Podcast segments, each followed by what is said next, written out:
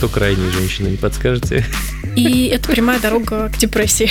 Со временем натренируешься говорить нет более экологично, но вот конкретно таксист непонятно за что пострадал.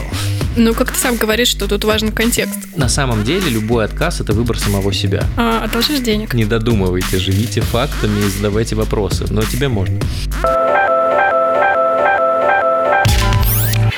Всем привет, это подкаст «Ересь». Как у вас дела? У нас все хорошо. Э, мы здесь разговариваем на разные темы, которые были максимально залайканы в телеграм-канале «Ересь Скрябина». Подписывайтесь на него, если еще не подписаны, там все прям по кайфу. Э, у микрофонов э, Нелли, она отвечает за подготовку этого подкаста и задает разные вопросы, а я, Родион Скрябин, просто прихожу сюда порассуждать и поболтать с приятной женщиной. Вот так вот я и состарилась. А, нет, все в порядке. Женщина – это слово красивое. Да, мне просто кажется, что да, что женщина – это не про возраст, женщина – это про гендер. Вот если гендерно ты себя определяешь как женщина, то ты не должна обижаться на этом. Это такая штука, знаешь, про единственная ситуация, в которой это неприятно звучит, типа женщина, за вами кто-то занимал, или женщина вы крайняя. Кто крайняя женщина, не подскажете? Блин, ты хорошо понимаешь женскую психологию, реально так, просто когда в очереди женщина, кто тут последний, это вы. Это реально, это максимально просто пощечина. Ну да, можно сказать э, девушка. Но я считаю, что все женщины должны научиться э, слово женщина в любом контексте э, воспринимать позитивно. Хотя, кто я такой, чтобы женщинам что-то советовать? Ну, как ты сам говоришь, что тут важен контекст.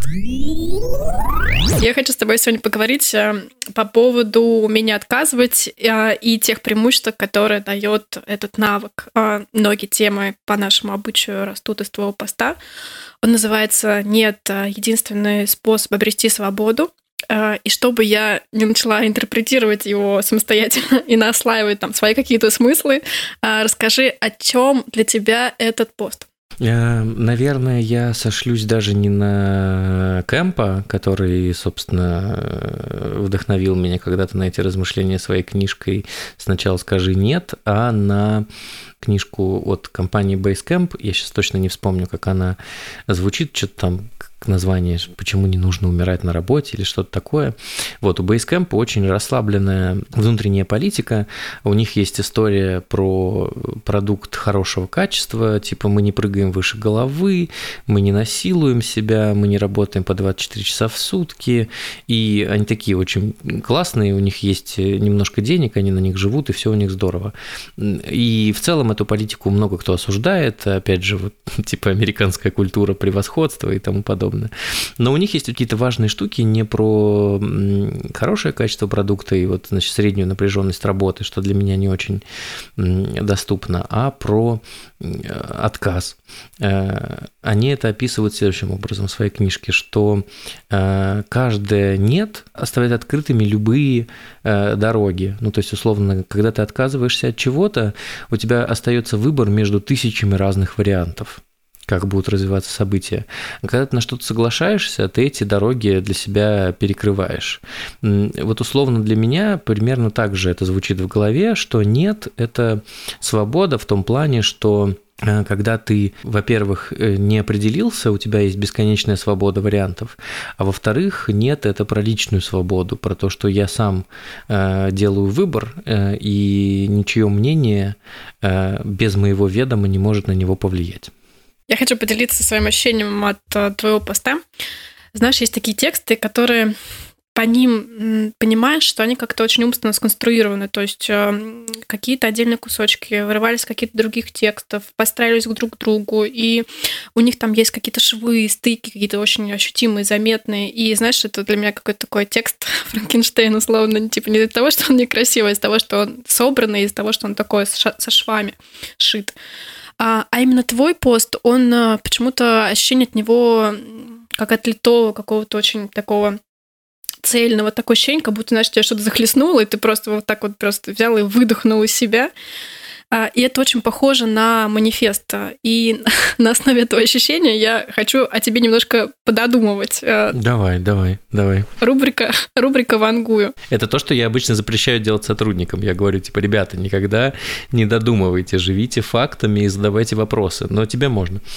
Окей, okay, ну ты можешь все это развенчать.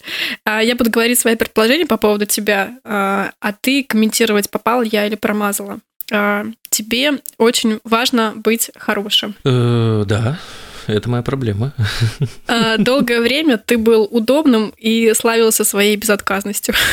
Э, да, был как автомат Калашникова. Было много случаев, когда желание со всеми поддерживать теплые отношения приводили к тебе к неприятностям. Ну, скажем, не к неприятностям, а к ощущениям нахождения в плену этих хороших отношений. Окей, умение говорить нет в твоем случае это усилие воли и результат большой работы над собой. Однозначно, однозначно, да. Окей, ты представляешь, насколько, ну, то есть эти все выводы, они выливается из твоего поста. Ты понимаешь, насколько ты очень много даешь людям информации, которую они могут использовать против тебя? Я просто, я просто надеялся, что ты поговорила с моим корпоративным психологом, и он почему-то нарушил тайну консультации. Она все вот эти стенограммы ваших всех встреч, она мне просто выгрузила, да, поэтому я все знаю про тебя. Э, слушай, в целом, э, блин, есть очень классный фильм, э, он не стал популярным, но я его с удовольствием посмотрел, потому что там снимается Эмма Уотсон, и, а я очень люблю Эмму Уотсон это который Хермайни из Гарри Поттера. Вот. Он как-то, по-моему, он так и называется, то ли транспарентность, то ли прозрачность. Наверное, на русский его переводили что-то про прозрачность. И там про девушку вот вообще это было очень давно, но я помню, что все закончилось тем, что благодаря современным технологиям мою жизнь совершенно стала прозрачной. Там, типа, все за ней наблюдали, как она живет, что она ест, как она там, типа, моется, э, ходит в туалет и так далее. И вот она начала испытывать э, по этому поводу всякие мучения. Ей, значит, было слишком сильное давление на нее оказано. Из-за этого она, значит, страдала. И глобально фильм был, наверное, посвящен теме того, что вот э, из-за того, что соцсети все активнее входят в нашу жизнь, мы становимся все более прозрачными, и с этим очень сложно жить. Я так скажу, что вот эта прозрачность, которую я допускаю эм, в свою жизнь, когда я рассказываю, когда я пишу такие посты, по которым можно сделать столько разных интересных выводов про меня, это довольно терапевтичная история. Я считаю, что чтобы себя хорошо принимать э, внутри, нужно уметь себя излучать наружу, как бы это странно не звучало. Вот, я поэтому учусь э, излучать себя наружу, делиться разными своими недостатками, рассказывать про свои страхи, э, про свои, значит, сложности какие-то.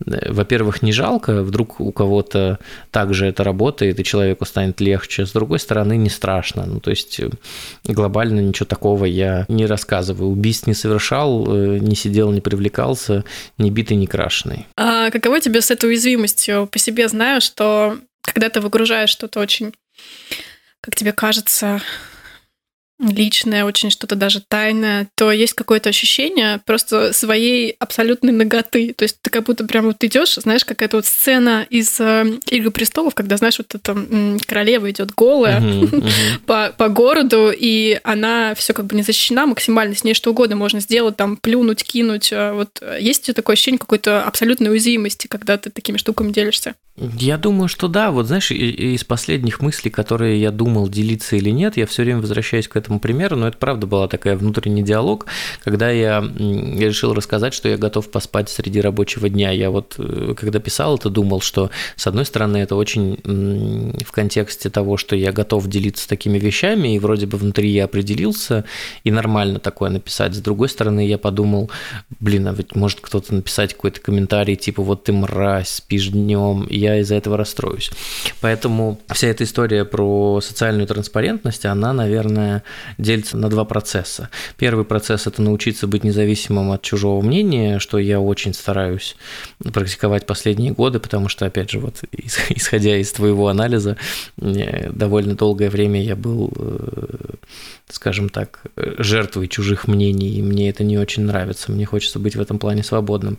А с другой стороны, вот то, что мы с тобой обсуждали в прошлом подкасте, это умение принять себя, я такой, как я, какой я есть, я сплю днем э, во время работы, и что вы с этим сделаете? У меня джип в другом городе. Окей, а что-нибудь произошло э, с выпуском этого поста. То есть есть такое ощущение, что э, голос там чуть громче, чем обычно. То есть ты как будто бы еще немножко отвоевываешь это право и так заявляешь э, другим о нем а после того, как ты выпустил, после того, как э, это хорошо приняли, ты получил хороший отклик. Что-то изменилось внутри тебя? Ты там как-то больше легализовал вот это право? Мне кажется, что вообще каждый раз, когда я что-то пишу, там типа с выходом каждого поста, в котором я делюсь своим своими мыслями, рассуждениями, э, я вообще чувствую себя чуть более свободным, знаешь, то есть, с одной стороны, я не побоялся этого высказать, показал себе внутри самому себе свою смелость о том, что я вот не боюсь разговаривать на темы, которые мне интересны, и писать так, как я пишу, а на мой взгляд, пишу я не очень. А с другой стороны, эм, ну, типа, мне не страшно от этого.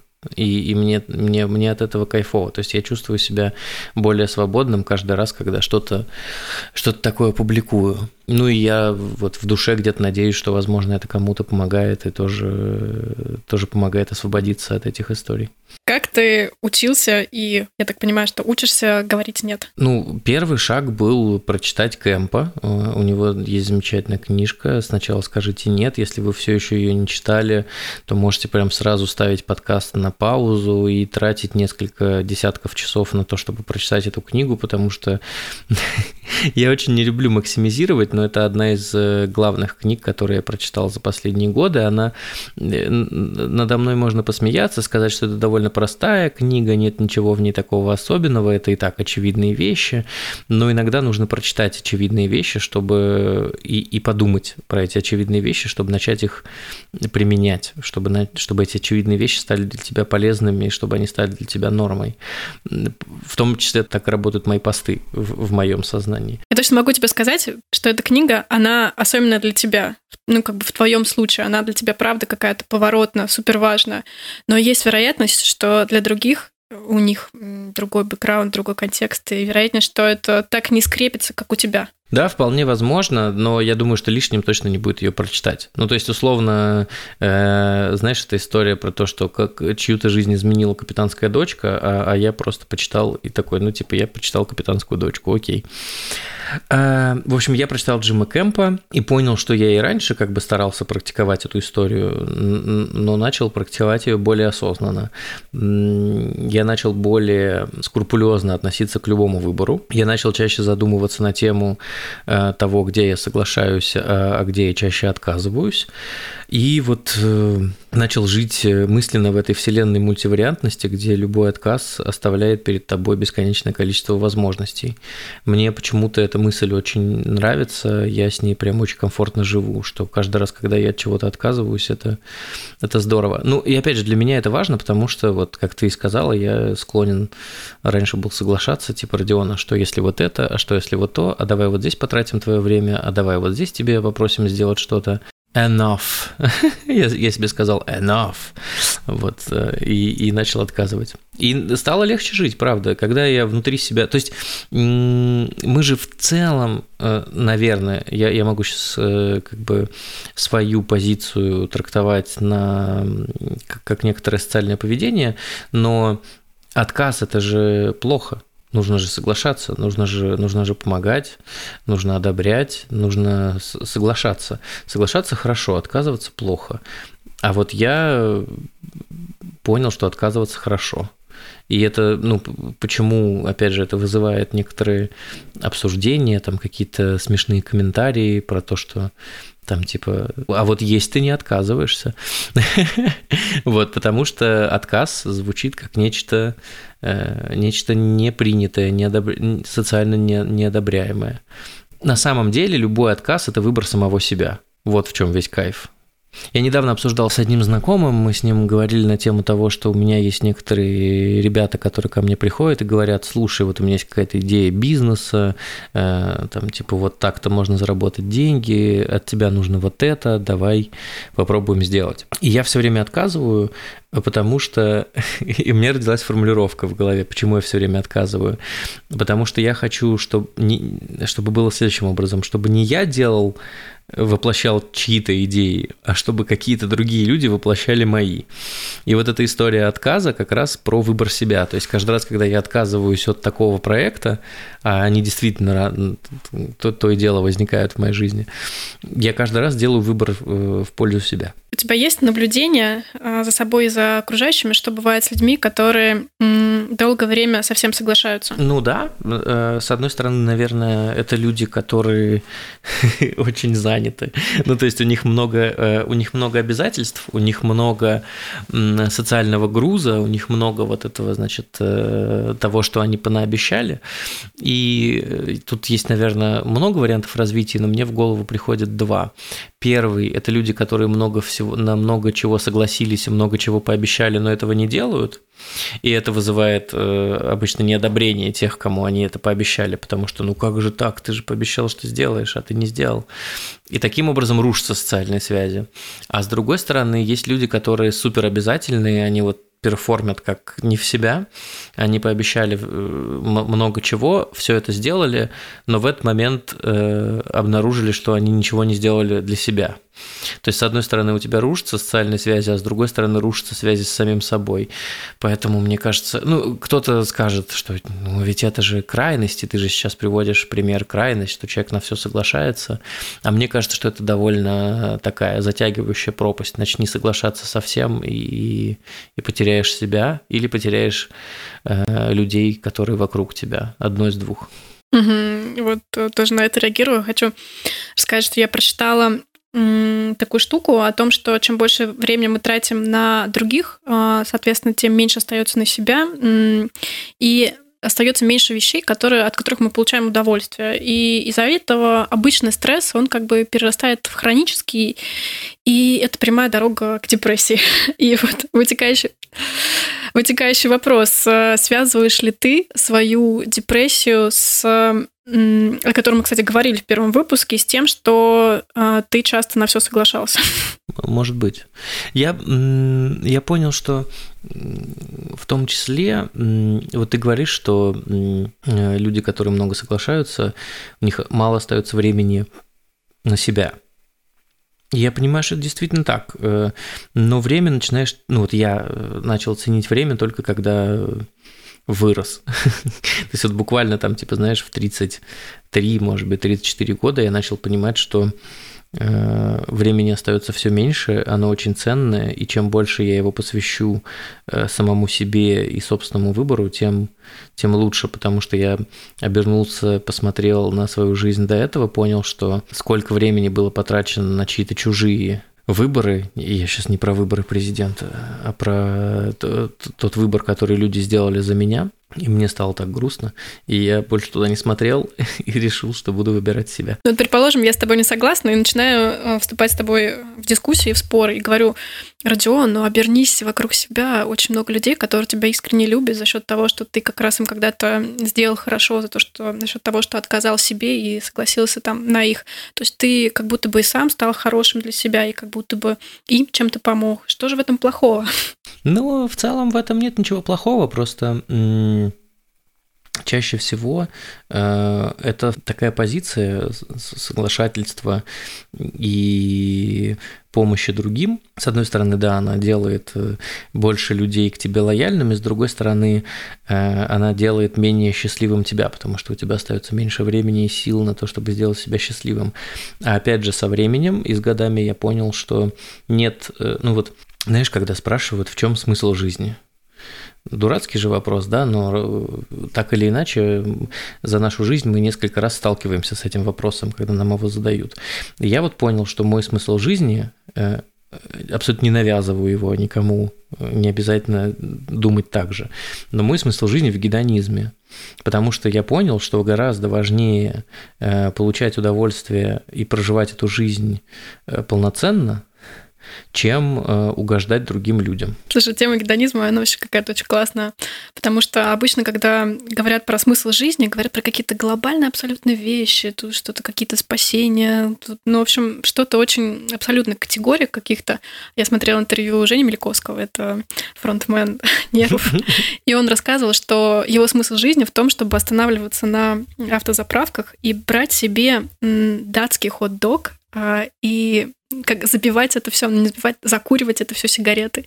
И он говорит, я в этот момент абсолютно счастлив. Подумала, это идеально. Вот просто какая-то абсолютно простая формула, всем доступная, делает человека счастливым. И он не рассуждает, не сотрясает воздух, не обращается к небу и не говорит какие-то абсолютные категории. Вообще кайф. Хотя, казалось бы, да, музыкант мог сказать, что мой смысл жизни – это мои э, слушатели, делать для них mm-hmm. крутой продукт. Нет, ни хрена, хот-дог датский. Я, конечно, не очень люблю датские хот-доги, но вполне разделяю его мнение по поводу того, что быть счастливым и приносить удовольствие себе – это довольно классная самоцель. Ты уже э, выдал какой-то один свой фильтр э, по поводу принятия решения да или нет. Э, то есть, когда к тебе приходит с бизнес-предложением инвестиций, там как-то вложиться э, деньгами, силой и ресурсами, то ты задаешь вопрос, э, нужно ли мне нужно будет сам, самим это, самому это делать, либо все делать за меня. И в случае, если первое, то ты отказываешь. А через какие еще фильтры у тебя проходит э, предложение для того, чтобы сказать осознанно да или нет? В целом, наверное, самый важный фильтр э, хочется мне этого или нет. То есть нет ничего плохого сказать да, когда тебе предлагают то, что ты хочешь. Ну, то есть, ну, совпали так э, э, шестеренки, да, ты шел и хотел, шел по улице и хотел съесть кусок торта Наполеон, и вдруг тебе подбежал человек и сказал, хочешь Наполеон? И ты такой, вау, да, я хочу Наполеон, я этого хотел. Вот, а, а если к тебе подбегают и говорят, хочешь медовик, ты такой, ну нет, медовик я не хотел. Вот, то есть в первую очередь это прислушиваюсь к себе и пытаюсь понять, действительно ли я этого хочу. Вот, какие еще фильтры? Да мне кажется, что это самый основной. Ну, то есть вот э, э, готов ли я согласиться на что-то, хочу ли я этого, действительно ли мне это нужно, сколько это потратит моего времени, и самое важное, наверное, э, от чего мне придется отказаться ради этого. То есть вот как раз какие дороги мне придется закрыть. Если я сейчас съем медовик, то я, значит, не съем датский хот-дог, потому что я уже буду не голоден. Вот, мне кажется, что солист группы «Нервы», э, когда едет на заправку, он перед этим э, плотно не ест, понимаешь, чтобы получить удовольствие от хот-дога. Вот так же, так же и в жизни. Значит, ты на что-то соглашаешься, значит, от чего-то отказываешься. Знаешь, выгрузка из головы такой махровой паиньки, какой я себе вопрос даю. Говорю ли я «да» просто потому, что мне страшно сказать «нет». Это тоже мой такой один из фильтров. Ну, у меня такой же, да, то есть я сначала спрашиваю, действительно ли я этого хочу, а потом, есть ли у меня на это ресурсы. Не, мне, мне кажется, что это очень крутая история про то, что ты говоришь «да», потому что боишься сказать «нет», потому что тебя осудят, потому что человек решит, что ты его не уважаешь, потому что человек решит, что ты его там не любишь, э, не хочешь сделать ему приятно, не хочешь ему помочь и поддержать, ведешь себя не по-христиански, там столько разного дерьма можно наскрести, вот, но по большому счету мы должны ну, это, знаешь, это отдельное умение. Понятное дело, что я, когда размышляю в категориях «вот бы все человечество научилось говорить нет», да, то вот если, если говорить в, в таком объеме, в таком масштабе, то помимо того, что уметь говорить «нет», нужно еще научиться разрешать другим людям говорить «нет». Потому что если ты говоришь «нет», а других требуешь, и подразумеваешь, что они по умолчанию будут говорить «да», то это такая полумера. На самом деле нужно уметь говорить «нет» самому и разрешать людям отказывать тебе. А еще есть такая ловушка, что в случае, если ты скажешь «нет», это будет означать разрыв отношений. И мне кажется, нужно развенчать этот миф раз навсегда, потому что он очень сильно давит. Слушай, ну, э, в целом я могу себе представить ситуацию, где отказ э, приведет к разрыву отношений. Наверное, это в голове тебя что-то мучает, и ты думаешь, ты откажешь, и, и с тобой больше не будут общаться или не будут иметь ничего общего. Наверное, в 90% случаев это, знаешь, не так. Так себе отношения. поверхностно. Не-не-не, с одной стороны, я думаю, что, так, э, что, что это, скорее всего, не так, потому что, вот знаешь, есть такая штука, 90% важных переговоров, перед которыми ты волнуешься, переживаешь и так далее, они проходят гораздо легче, чем ты представлял себе в голове в голове все обычно очень гораздо хуже, в голове обычно все очень утрировано и максимизировано, поэтому если ты думаешь, что отказ э, породит разрыв отношений, есть очень большая вероятность, что это не так, что ты просто переборщила в своей фантазии. А с другой стороны, да, ты права, что если отказ э, ведет к разрыву отношений, что это за отношения такие, которые строятся исключительно на том, что ты соглашаешься? Да пошли они в жопу. Это не отношения, это взаимное потреблянство какое-то уже тогда. Ну да, да, да, да, да, да. Еще про фокусы. Наверняка у тебя есть э, какие-то сформулированные фокусы там на год, там, как говорят, там на квартал, на месяц. И помогают ли тебе эти цели, эти фокусы тоже а, фильтровать предложения. А вот сейчас приведу дурацкий пример. А, приходит к тебе барбершоп и говорит, что там Родион, прическа огонь, а, стань рекламным лицом нашего барбершопа. И ты такой думаешь, ну, с одной стороны, супер лестно, это просто мой нарцисс будет очень доволен. Но с другой стороны, ты понимаешь, что это не поможет э, палиндрому, потому что там нет клиентов палиндрома, потому что потому что ты никогда сам не мечтал быть моделью, и вот тут как будто бы логично отказать. А вот работают у тебя твои внутренние фокусы на отказы. У меня ход мысли немножко другой по поводу барбершопа. Если ко мне пришел барбершоп и хочет, чтобы я стал его лицом, знаешь, кто-то подумал о том, что я могу стать лицом чего-то. Так если я могу стать лицом чего-то, может быть, мне другие предложения рассмотреть. Ну, то есть, может быть, мне не барбершопа лицом стать, там, типа, знаешь, стать лицом тофу. У меня смешная история есть про стань лицом. Эм, я когда ездил к маме, все время страдал от того, что в Оренбурге нет э, веганской еды. Но со временем и до Оренбурга дошла, значит, э, э, эволюция пищи, общепита, и там начали появляться какие-то места с вегетарианской и веганской едой. И там открылось заведение, которое называется «Жирный веган».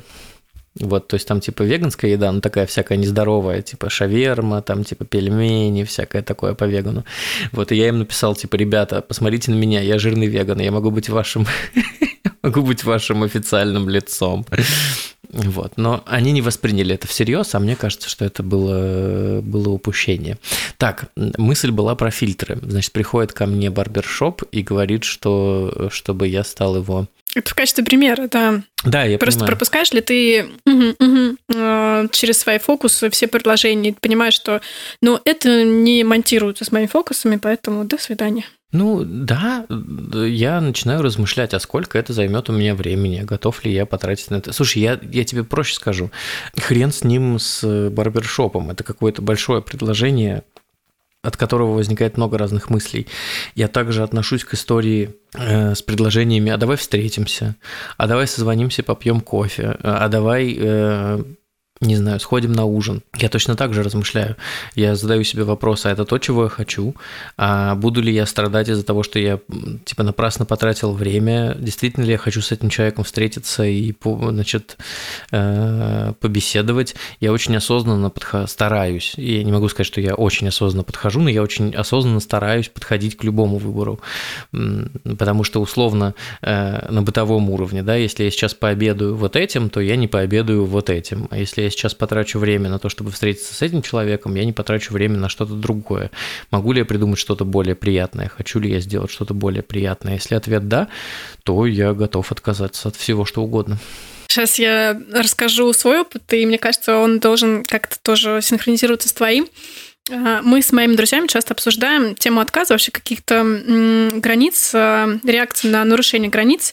И у нас есть такое повторяющееся поведение из того, что мы долго были терпилами, условно, такими удобными и паниками, у нас какая-то перекопилась злость и напряжение, и когда мы сейчас расставляем границы, мы, знаешь, это делаем как будто яростно и нервно. Такое ощущение, как будто вот э, человек, с которым я столкнулась, обычно это, конечно, не круг там близких, обычно там достается каким-нибудь там таксистам условным, либо каким-то э, грубым соседям, но звучит это максимально недоброжелательно и, скорее всего, обидно. А, я как будто виню этого, конечно, человека во всех своих там годах терпимости. Вот есть такое ощущение. А, и я хочу тебя спросить, знаешь, тут уже, наверное, обратиться к твоей терапевтической э, практике тебя как специалиста в этой штуке. Как отделаться от ощущения, что тебя все хотят поюзать и, соответственно, не выливать свое возмущение на вот этих других людей, которые, собственно, не виноваты в том, что я там не могла сказать нет. Ну, смотри, э, мне кажется, что отделываться от впечатления, что тебя все хотят поюзать, не стоит, потому что тебя на самом деле все хотят поюзать. Ну, то есть все хотят использовать бесплатную рабочую силу, все хотят использовать твои связи, контакты, все хотят э, воспользоваться тобой. Ну, в целом, так устроено общество, что общество ищет короткие, выгодные, эффективные пути. Если использование тебя помогает достигнуть чего-то, то почему бы тебя не использовать? Вопрос в другом. Я тоже часто замечал, вот ты начала рассказывать, что вот мы были терпилами, и сейчас это выражается в какой-то очень резкой э, форме отстаивания границ. Я согласен, я тоже такое замечал. Э, когда человек э, вдруг начинает понимать, что нет, это единственный путь к свободе, и начинает это делать скажем так, особенно ярко, особенно грубо или как-то вот ярко выражено, скажем так, не, совсем приятно для окружающих. Я именно поэтому писал, в том числе в посте, о том, что это не просто нет, а это спокойное, негромкое, понятное, уравновешенное нет. Потому что я часто вижу эти истории, где человек начинает отстаивать свои границы, и это отстаивание границ начинает влиять на границы других людей. То есть условный, условная история, где ты говоришь, что досталось какому-нибудь таксисту, да, в этот момент ты же повлиял на его границы. И плохо в этой ситуации то, что ты же не спрашивала его, могу ли я повлиять на твои границы, ты просто взяла и повлияла. Значит, у него не было возможности отказаться и сказать нет. И вот в этом плане произошло некоторое насилие, поскольку я против э, любых видов насилия, кроме, значит, одобренных э, с двух сторон, Поэтому это плохо. Да, в том-то дело, что мне за это правда стыдно, потому что, знаешь, вот есть такое бумеранг добра, а это, знаешь, бумеранг зла, потому что я э, в лоб ему кинула эту штуку, и он потом, скорее всего, сорвется на ком-нибудь другом. И это какая-то, какую-то порождает цепочку абсолютно дурацкую. Вот, поэтому тут, наверное, да, Тут знаешь, какая штука? Я просто действительно сталкивался много раз с ситуацией, э, где, ну, понятное дело, что в связи с тем, что у меня есть команда и там типа сотрудники, мне часто приходится разруливать какие-то коммуникационные проблемы, будь они прокляты, но я очень часто слышал именно вот эту версию, что я не понимаю, почему на меня обижаются, я не понимаю, почему люди воспринимают это как агрессию, я просто отстаиваю свои границы к сожалению, просто включить режим отстаивания границ и просто включить режим нет для всего, это не всегда э, подходящее поведение для того, чтобы с людьми было комфортно. То есть, условно, в личной жизни мы же можем с кем угодно поругаться и, в общем, плевать, если нам этот человек не нужен, да, и хрен бы с ним. Ну, типа, обиделся, он обиделся, пропади пропадом. А когда мы говорим про рабочие отношения, нужно понимать, что это как раз вот это тихое, спокойное, уравновешенное нет, потому что как только мы начинаем агрессивно отстаивать свои границы, у нас внутри как бы работает вот этот вот механизм, то, что я делаю это для себя, я молодец, мне нужно отстоять свои границы, но делаю это агрессивно, я все порчу на самом деле. Поэтому мне кажется, что помимо совета, типа, отстаивайте свои границы, свою свободу с помощью «нет», нужно еще помнить о том, что нужно делать это так, чтобы не нарушать границы другого человека. Я, знаешь, еще в этом контексте как себя оправдывала, что а вот мы по стологии проходили, что любое социальное изменение, там, где оно было долгое время запрещено, оно проходит через обязательный этап каких-то перегибов, знаешь, э, когда все чуть радикальнее, чуть э, напористее, для того, чтобы вот это сопротивление победить. А я думала, знаешь, как я для себя оправдывала, что это нормально, сейчас у меня такой этап, сейчас я вот буду вот так вот агрессивно, а потом мне все стабилизируется, я пойму, что это достаточно безопасно, и будет, это будет происходить у меня спокойно. Но так, конечно, не происходит. Это просто тоже опять усилие воли, там поймать себя в моменте, что ты злишься, и вообще, причем здесь этот человек, давай как бы спокойно. Ну, то есть это по-другому у меня, по крайней мере, не работает. Ну, про социальные явления ты абсолютно права. Э, вот э, в этом плане я много раз обсуждал с людьми радикальный феминизм. Я понимаю, почему, откуда взялся радикальный феминизм. Никто на самом деле э, не, как сказать, сейчас я, чтобы никого не обидеть, попробую это правильно сформулировать. Мне кажется, что радикальные феминистки прекрасно понимают, что слово «радикальный» значит, когда они себя определяют так, и те действия, которые они совершают, те акции, там еще что-то, они все прекрасно понимают, что это все радикально, а радикально значит э, не в состоянии некоторого баланса.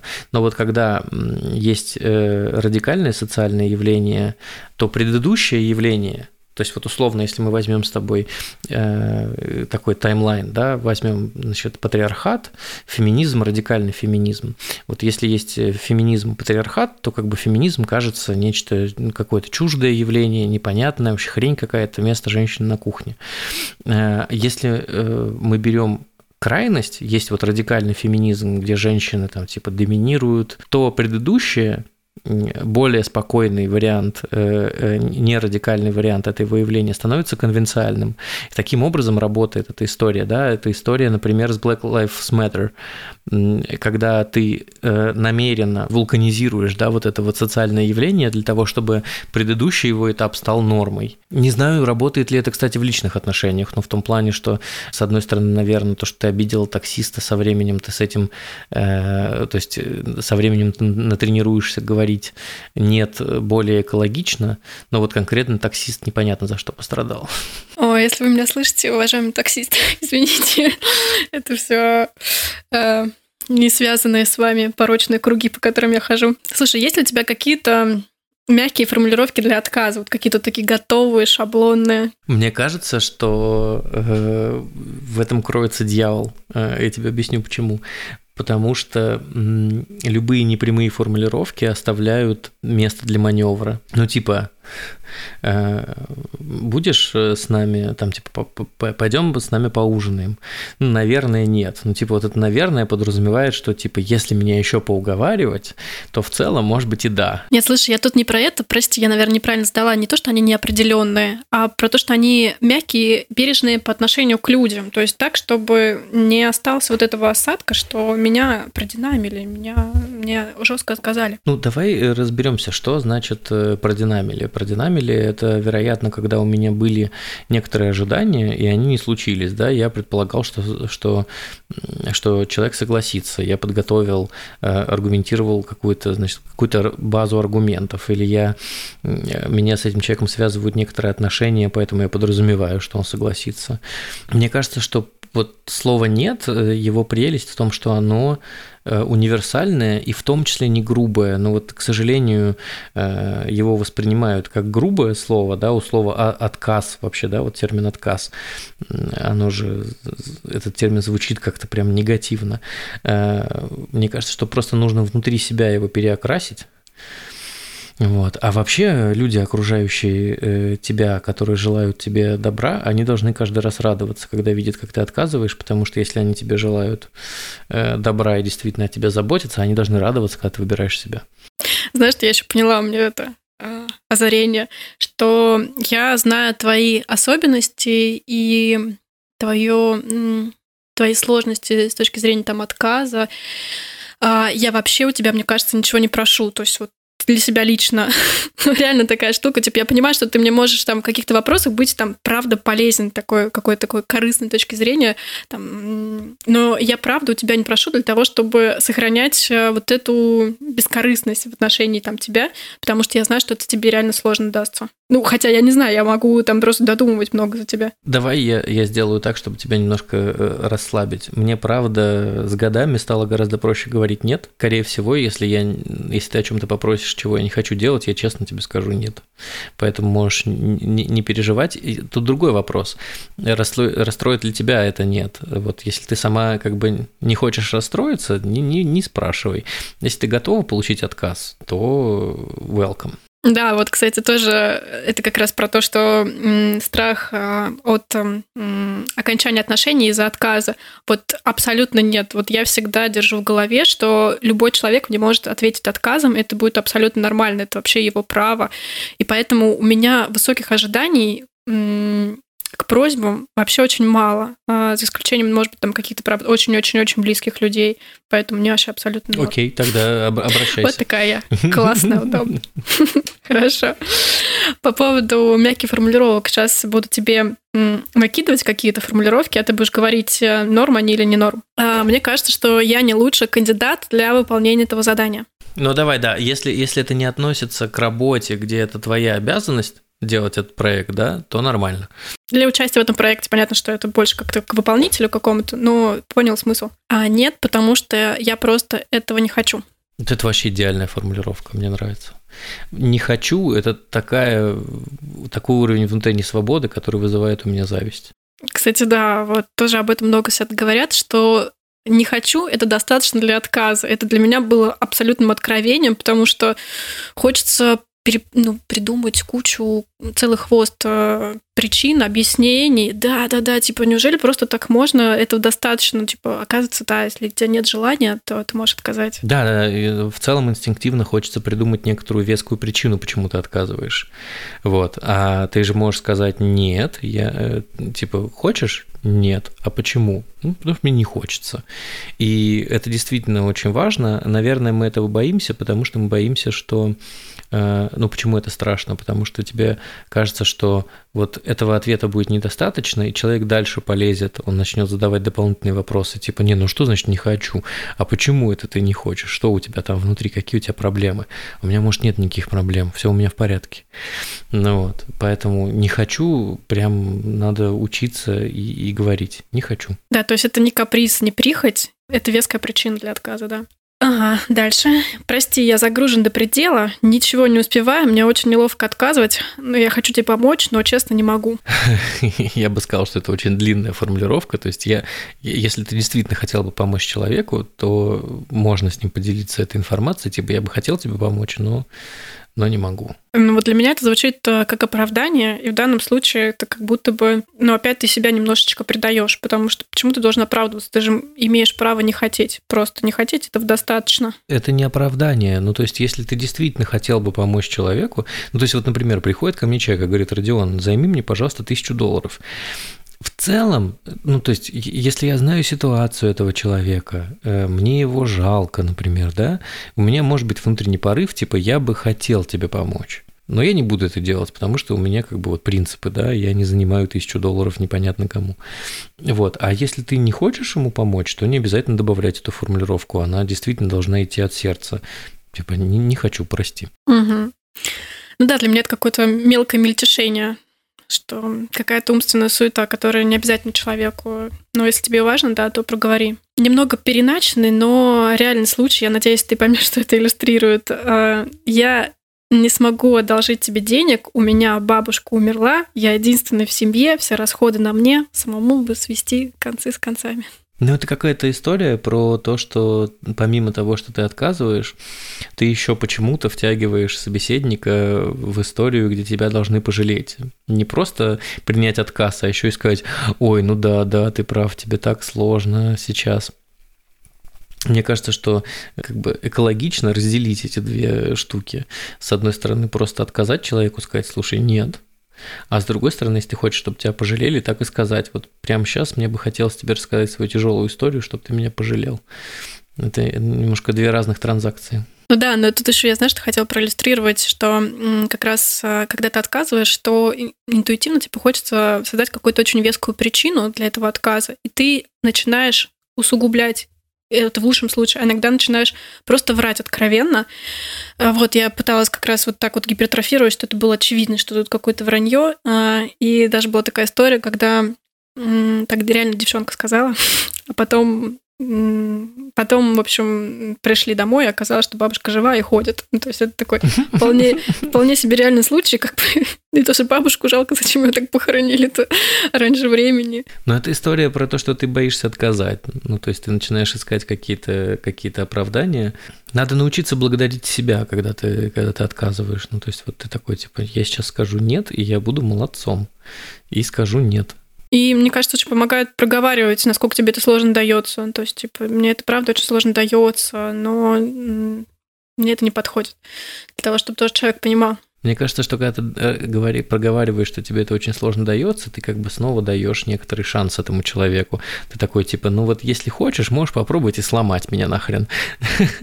Поэтому спокойно. Грязный манипулятор. Да-да-да. Ну, блин, слушай, э, если человек грязный манипулятор, э, а ты согласилась, все равно виновата ты, потому что как бы ты, ты разрешила это сделать самим собой.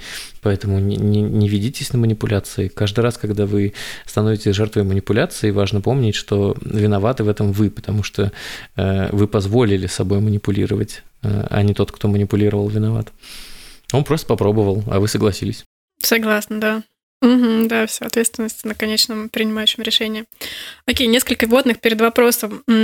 Я из семьи с гиперопекой и контролем, и как реакция я стала бунтовать. И до недавнего времени я принимала решение не столь потому, что мне это нравится, а наперекор, потому что это там условно разозлит там мою маму, потому что это непопулярное решение, обычно никто так не делает. И в этом тоже есть какая-то несвобода. И вот тоже, как ты думаешь, как отделить осознанно нет от бунта?